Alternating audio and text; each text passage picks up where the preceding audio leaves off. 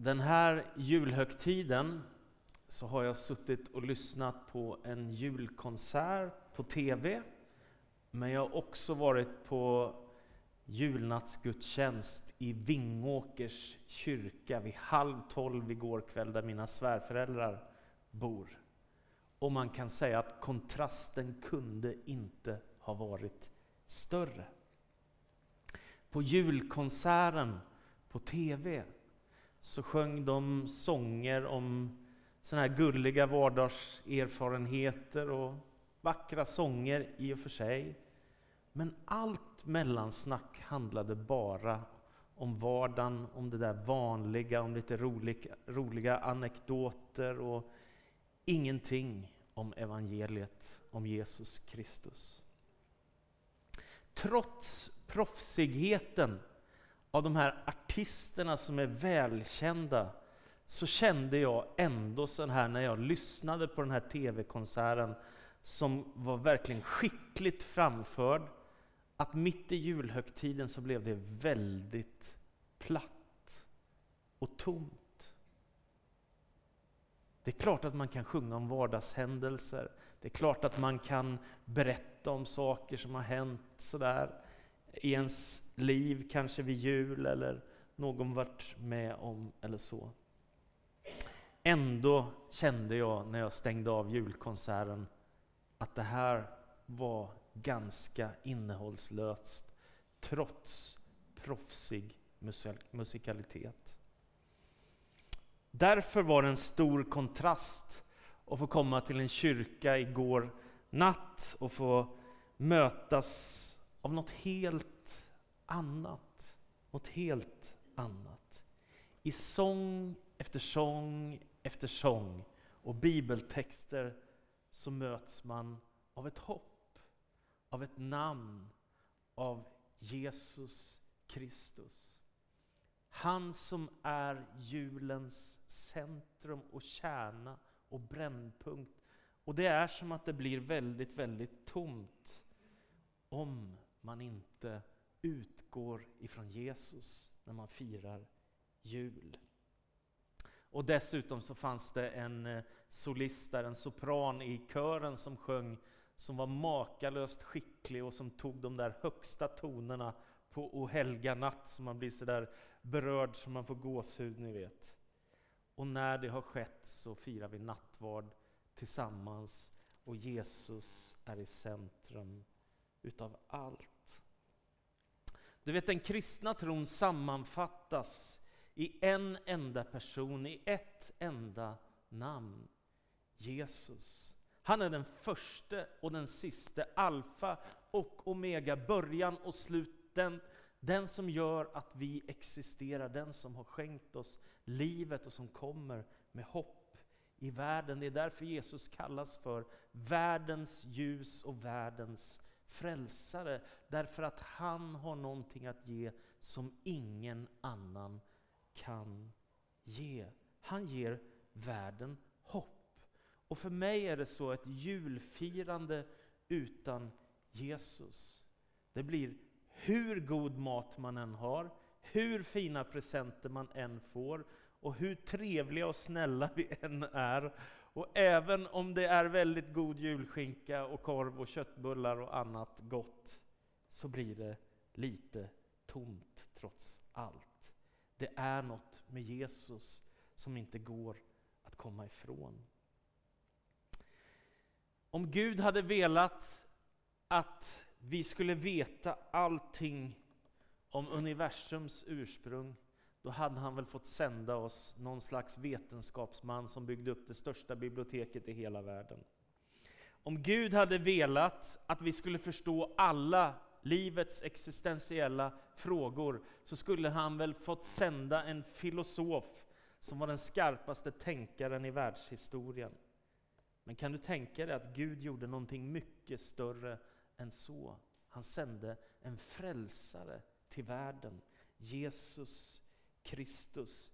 Han som är den levande Gudens son, han som är Messias och på teologins språk kallar vi det för inkarnation, att Gud kommer till oss i Jesus Kristus. Gud blir människa, han föds här som en av oss. Och det har förändrat världen. Alla världsdelar är påverkade av evangeliet om Jesus. Det finns kyrkor i alla världsdelar idag. Och så här står det, så här berättas det om när Jesus från Nasaret föddes. Vid den tiden, Lukas 2 och 1. Vid den tiden utfärdade kejsar Augustus en förordning om att hela världen skulle skattskrivas. Det var den första skattskrivningen och den hölls när Quirinius var ståthållare i Syrien. Alla gick då för att skattskriva sig, var och en till sin stad. Och Josef, som genom sin härkomst hörde till Davids hus, begav sig från Nasaret i Galileen upp till Judeen, till Davids stad Betlehem för att skattskriva sig tillsammans med Maria, sin trolovade, som väntade sitt barn. Medan hon befann sig där var tiden inne för henne att föda, och hon födde sin son, den förstfödde. Hon lindade honom och la honom i en krubba, eftersom det inte fanns plats för dem inne i härberget. Och i samma trakt låg några herdar ute och vaktade sin jord om natten. Då stod Herrens härlighet framför dem och lyste omkring, och de greps av stor förfäran, men ängeln sa till dem, var inte rädda, jag bär bud till er om en stor glädje, en glädje för hela folket. Idag har en frälsare fötts åt er i Davids stad, och han är Messias, Herren. Och detta är tecknet för er, ni ska finna ett nyfött barn som är lindat och ligger i en krubba. Och plötsligt var det tillsammans med ängeln en stor himmelsk här som prisade Gud, ära i höjden åt Gud och på jorden fred åt dem som han har utvalt. När änglarna hade farit ifrån dem upp till himlen sa herdarna till varandra, låt oss gå in till Betlehem och se det som har hänt, som Herren har låtit oss veta. Och de skyndade iväg och fann Maria och Josef och det nyfödda barnet som låg i krubban. Och när de hade sett det berättade de vad som hade sagts till dem om detta barn. Alla som hörde det häpnade över vad herdarna sa, och Maria tog allt detta till sitt hjärta och begrundade det. Och herdarna vände tillbaka och prisade och lovade Gud för vad de hade fått höra och se. Allt var så som det hade sagts dem. Det här är en makalös berättelse. Ingenting som du någonsin har läst är viktigare än detta. Jag menar allvar.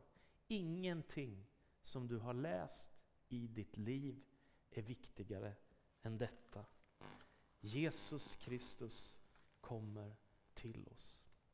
Det sker på ett märkligt sätt genom ett mirakel och allt har sin grund i profeten Jesajas ord där han säger de märkliga orden. En jungfru ska bli havande. En ung kvinna ska föda en son och på hans skuldror ska herradömet vila. Vilka obegripliga profetiska texter som förutsäger att Messias ska komma. Och så händer detta. Att i Nasaret, där en ung kvinna som heter Maria är, så kommer helt plötsligt en ängel ifrån Gud och talar in i hennes liv. Att hon ska få föda Messias. Och hon får frågan och hon tackar ja, denna unga kvinna.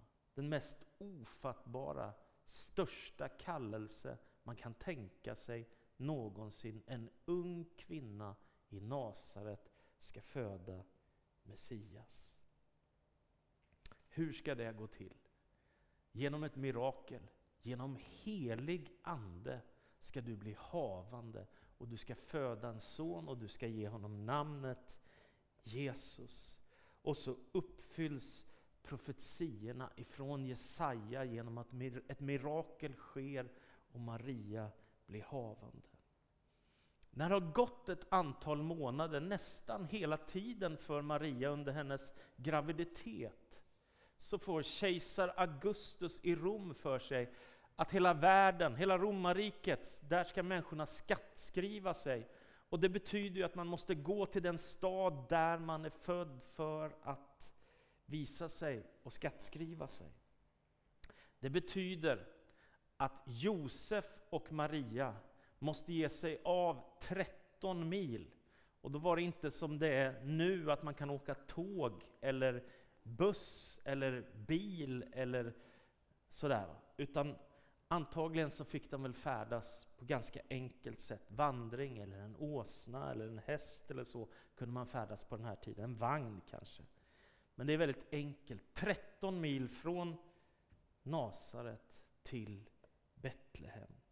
Och det märkliga är att precis när de kommer till Betlehem så har det gått nio månader och tiden är inne för Maria att föda det lilla barnet. Märkligt. Och hur sker det då när Messias ska komma? Den som Gud har utlovat genom sina profetiska löften i historien. Man kunde ju tänka sig liksom ett slott i Jerusalem. Eller kungens palats i Rom hos kejsar Augustus. Där vore det väl perfekt. Men istället så föds Jesus utanför ett härberge i en grotta och han läggs i en enkel krubba bland husdjur och redskap och med Josef och Maria. När aposteln Paulus ska förklara detta så säger han, han som var till i Guds gestalt, som ägde Guds gestalt, antog en tjänares gestalt och blev som en av oss. Och när han till det yttre hade blivit människa gjorde han sig lydig ända till döden på ett kors. Det är märkligt, han som är gudomlig, han blir en tjänare och föds i de enklaste av enkla omständigheter. Det är så lätt att älska en Gud som är så stor att han går in i det minsta, enklaste tänkbara. Och så uppfylls profetiorna därför att profeten Mika hade sagt att en dag ska en förste födas i Betlehem Efrata. Där ska han komma som har sitt ursprung ifrån forntidens dagar. Ännu en sån här svårbegriplig och jättesvårtolkad profetisk hälsning. Och först när man förstår vem Jesus är så förstår man ju hur detta är möjligt. Eftersom Kristus är av evighet, precis som Gud, Fadern i himlen. Och det märkliga är att vid den här tiden när man skulle skattskriva sig, så var det faktiskt bara männen som var tvungna att åka till sin födelsedag, eller sin födelsestad för att skattskriva sig. Ändå följer Maria med. Varför då? Därför att de profetiska orden ska uppfyllas. Messias ska inte födas i Nasaret där Josef och Maria bor, utan han ska födas i Betlehem. Och jag undrar om Maria visste det. Eller om det bara händer. Det är märkligt. Va? Visst är det märkligt. Man vet också ungefär platsen var Jesus föddes. Jag vet inte om det gick att få upp den här födelsekyrkan i Betlehem. Gick det på bild? Nej, det gick inte. Det var synd. Då. Men i varje fall är det så här att eh, när Jesus föds så börjar det ju sätta avtryck ifrån Betlehem och sen ut över hela Israel och människor i tiotusental kommer till tro på Jesus som frälsare. Men det fanns en hednisk kejsare som hette Hadrianus och han bestämmer sig för att bygga ett avgudatempel precis vid grottan där Jesus föddes. Så det gör han till guden Venus ära omkring århundra efter Kristus. Problemet för denne hedniske kejsare och många andra som sen kommer i romarriket, det är att lärjungarna, efterföljarna till Jesus, blir bara fler och fler och fler och fler och fler. Och till slut är de så många att de börjar göra avtryck i hela romarriket. Och kejsar Konstantin, som är kejsare i Rom, han ser ett tecken på himlen, ett kors och så får han som ett tilltal, i detta tecken ska du segra. Och så blir Konstantin också en kristen och han blir döpt och han börjar leva också med Jesus. Vad gör Konstantin? Konstantin han river avgudatemplet och så bygger han födelsekyrkan i Betlehem omkring år 320 efter Kristus. Och den finns fortfarande kvar. Det är fantastiskt.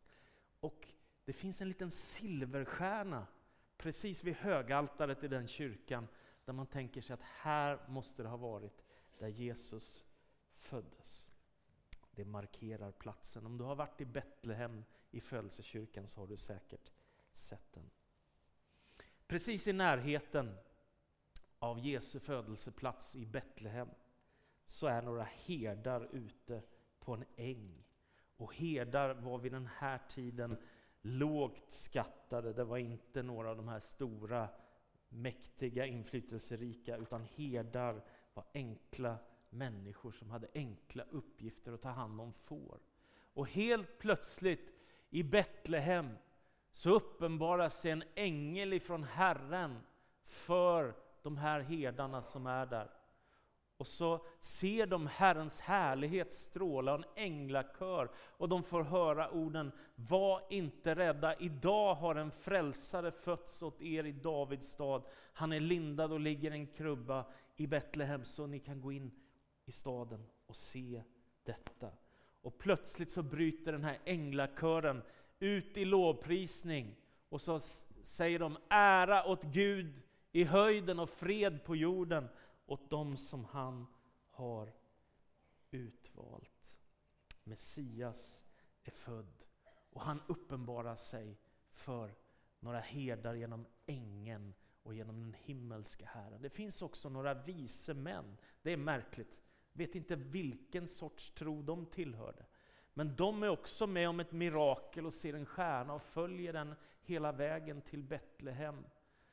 Och så lämnar de gåvor till det lilla Jesusbarnet. Det är också en fantastisk berättelse av ett mirakel som sker. Och det sägs att på födelsekyrkan i Betlehem så finns de vise männen avtecknade. Jag har inte sett det själv, men jag har hört flera berätta om det.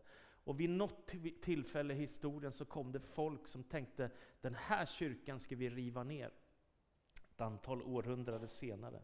Men så ser de på den här kyrkan är det ju människor precis som vi, de ser ut exakt som vi. Så de rev aldrig kyrkan, den fick stå kvar på grund av de tre vise männen som kanske kom från samma folk som där skulle riva kyrkan och så hände det aldrig. Herdar, vise män, Maria, Jesus, barnet. Messias kommer till världen, världens frälsare. Jesus Kristus är julens centrum. Och det är därför som det blir så platt om man har en konsert som bara handlar om vardagen och det som händer när man lämnar paket till varandra eller när man äter julskinka eller någonting annat.